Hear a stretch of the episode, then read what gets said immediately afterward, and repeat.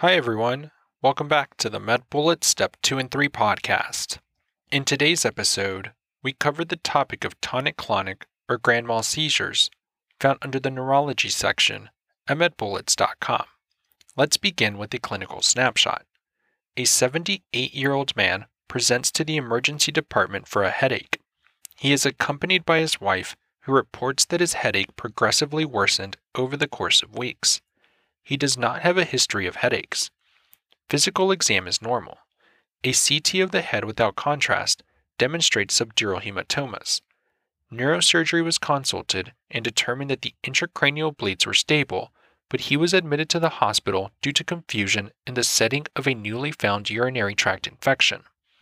After a few days of admission, he had a witnessed generalized tonic clonic seizure, prompting him to be treated with benzodiazepines.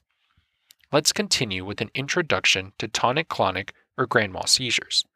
This is defined as a seizure presentation characterized by body stiffening and rhythmic jerking movements. In terms of the etiology, it can begin as a partial seizure that secondarily generalizes, and it may be due to bilateral hemispheric seizures. Moving on to the presentation. Symptoms and physical exam findings of the tonic phase include muscle stiffness, abdominal contraction, forcing air through the vocal cords, producing a cry or groan, loss of consciousness and falling to the ground, and a tongue or cheek bite may occur. In the clonic phase, there may be rhythmic jerking of the extremities. These seizures typically last 1 to 3 minutes, and the patient subsequently becomes confused and drowsy, referred to as a postictal state. In terms of further imaging, an MRI of the brain with and without contrast is indicated to evaluate for structural lesions producing a seizure focus. In terms of further studies, patients presenting with a first time seizure should be evaluated with serum electrolytes, a complete blood count, glucose, and a urine toxicology screen prior to further testing. An electroencephalogram is indicated as part of the initial evaluation of patients presenting with a first time seizure, and a lactate may be elevated due to muscle contraction which will self resolve. In terms of the differential, make sure to think about psychogenic non epileptic seizures, with differentiating factors being that most seizure episodes are in front of a witness. The seizures do not occur during sleep, and there is a variable and asynchronous muscle movement. Also, think about a migraine with an aura, with differentiating factors being that patients typically have a pulsatile or throbbing headache. In terms of further treatment, Medical options include anti epileptic drugs. This is started in patients who are at an increased risk of seizure recurrence. Remember to first address treatable causes of seizures, such as hypoglycemia. And the choice of AED depends on a number of factors, such as the side effect profile, cost, and comorbid conditions. Another option is corticotropin, or ACTH. This is used in the treatment of West syndrome, which has a triad of infantile spasms which are stereotyped tonic clonic seizures in infants, hypsarrhythmia, and developmental regression. And lastly, complications related to grand mal seizures include behavioral and cognitive alterations, aspiration, and head strike. Now that we've discussed the major points relating to tonic clonic or grand mal seizures, let's walk through some questions to apply what we've learned and get a sense of how the topic might be tested. For the first question, consider the following clinical scenario. A 48 year old man presents to the emergency department after a seizure that lasted for three minutes. He was found in his bed by his roommate, unresponsive and rhythmically moving all four extremities. The patient has no history of seizures, neurologic, or psychiatric conditions. Upon arrival, the patient is lethargic but answers questions appropriately. Temperature is 99 degrees Fahrenheit or 37.2 degrees Celsius. Blood pressure is 130 over 90. Pulse is 89 beats per minute, and respirations are 16 breaths per minute. On physical exam, his pupils are equal, round, and reactive to light and accommodation. He has 5 out of 5 strength in all extremities and 2 plus symmetric deep tendon reflexes. Electrolytes, glucose, and complete blood count are ordered. What is the most appropriate next step in management? And the answer choices are Choice 1 computed tomography of the brain. Choice 2, electroencephalogram. Choice 3, intravenous lorazepam. Choice 4, lumbar puncture. or choice 5, urine toxicology.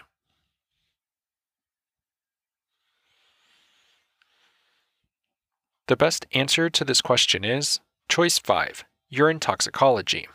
This patient with no prior seizure history presents with a 3 minute generalized tonic clonic seizure with rhythmic movements of all four extremities with loss of consciousness of unclear cause.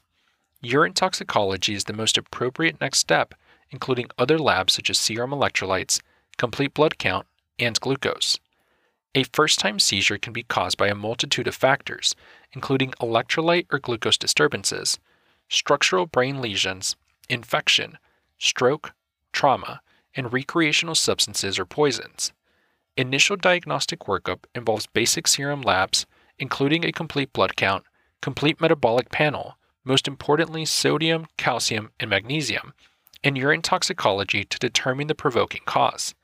Depending on clinical suspicion, the patient then undergoes neuroimaging, such as with a CT or MRI, as well as EEG or lumbar puncture. If the patient presents with recurrent or persistent seizures, then the patient is treated with benzodiazepines, such as lorazepam, with or without other antiepileptic drugs, such as fosphenytoin and levetiracetam. Let's also discuss why the other choices are incorrect. Choice 1 CT of the brain can be helpful in identifying structural causes for a first time seizure and is typically done first in the acute setting to rule out acute intracranial pathology. However, it is not appropriate to order it prior to obtaining basic labs, including urine toxicology. Of note, magnetic resonance imaging of the brain has higher sensitivity for structural causes and would be ordered after a CT of the brain in an emergent setting or as the primary imaging modality in a non emergent setting. Choice 2 EEG can be used after basic labs and imaging has been performed to rule out biochemical, infectious, and structural causes of seizure. It is not appropriate at this stage of the workup. Choice 3 IV lorazepam can be used to treat someone actively seizing or in status epilepticus, defined as a seizure that lasts for five or more minutes or incomplete recovery of consciousness between two or more recurrent seizures. This patient was recovering from a seizure that lasted three minutes and does not need IV lorazepam at this time. Choice 4. Lumbar puncture may be performed if the patient's symptoms suggest an infectious origin, such as meningitis or encephalitis. This patient, although he has a slightly higher temperature, does not have a fever, neck stiffness, or focal deficits. Additionally, lumbar punctures can be dangerous if a mass is present in the brain and should be performed after brain imaging. Finally, a bullet summary. Patients presenting with a first time seizure should be evaluated with serum electrolytes, complete blood count, glucose, and a urine toxicology screen prior to further testing. For the second question, consider the following clinical scenario. A 56 year old woman presents to the emergency department following a seizure episode. She has a remote history of tonic clonic seizures. However, her seizures have been well controlled on valproate, with no seizure episodes occurring over the past 12 years. She was weaned off of valproate four months ago. Her temperature is 97.6 degrees Fahrenheit, or 36.4 degrees Celsius. Blood pressure is 122 over 80. Pulse is 85 beats per minute. Respirations are 15 breaths per minute. And oxygen saturation is 99% on room air. Exam reveals her to be lethargic and somewhat confused. She is moving all extremities spontaneously. Her mucous membranes appear moist, and she does not demonstrate any skin tenting. Laboratory values are ordered, which demonstrate an arterial blood gas with a pH of 7.21, partial pressure of oxygen of 99, partial pressure of carbon dioxide of 20, and a bicarbonate of 10. The patient's initial serum chemistries and CBC are otherwise unremarkable, except for the bicarbonate as indicated previously. The ECG demonstrates normal sinus rhythm. Which of the following is the next best step in management for the patient's acid base status? And the answer choices are Choice 1, dialysis. Choice 2, intubation. Choice 3, normal saline. Choice 4, observation. Or choice 5, sodium bicarbonate.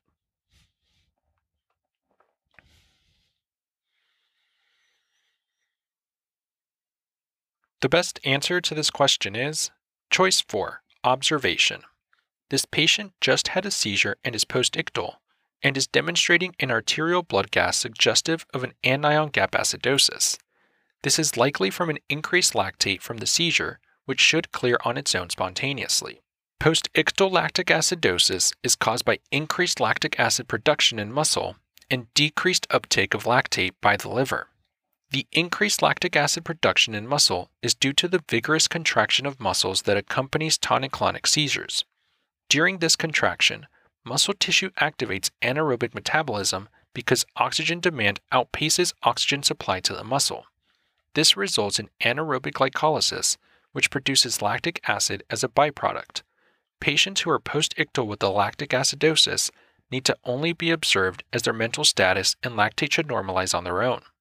Let's also discuss why the other choices are incorrect. Choice 1 Dialysis would be indicated for severe electrolyte abnormalities or an acidosis that will not resolve on its own. This patient's lactate and acid base status has a known etiology and it will resolve on its own. Choice 2 Intubation could be indicated for a respiratory acidosis secondary to respiratory failure. This patient is actually hyperventilating appropriately to correct their acid base status. Choice 3. Normal saline may help to clear a lactic acidosis if it is secondary to poor perfusion and dehydration. This patient's wet mucous membranes and normal dermatologic exam suggest that she is well hydrated and does not need any fluids. Choice 5. Sodium bicarbonate is generally not the preferred method of treating an abnormal acid base status. Rather, the underlying etiology should be treated, and only severe or refractory cases should be treated with sodium bicarbonate. Sodium bicarbonate might be appropriate for treating hyperkalemia, which would present with peak T waves or QRS widening on ECG. Finally, a bullet summary. A lactic acidosis after a seizure is a normal finding and normalizes on its own. That's all for this review about tonic-clonic or grand mal seizures. We hope that was helpful. This is the MedBullets Step 2 and 3 podcast, a daily audio review session from MedBullets the free learning and collaboration community for medical student education. As a reminder, you can follow along with these podcast episodes by reviewing the topics directly on medbullets.com. You can listen to these episodes on the MedBullets website or phone app while reading through the topic. If the MedBullets podcast has been valuable to you, we'd be thrilled if you consider leaving us a five star rating and writing us a review on Apple Podcasts. It will help us spread the word and increase our discoverability tremendously. Thanks for tuning in. We'll see you all tomorrow, right here, on the MedBullets Step 2 and 3 podcast.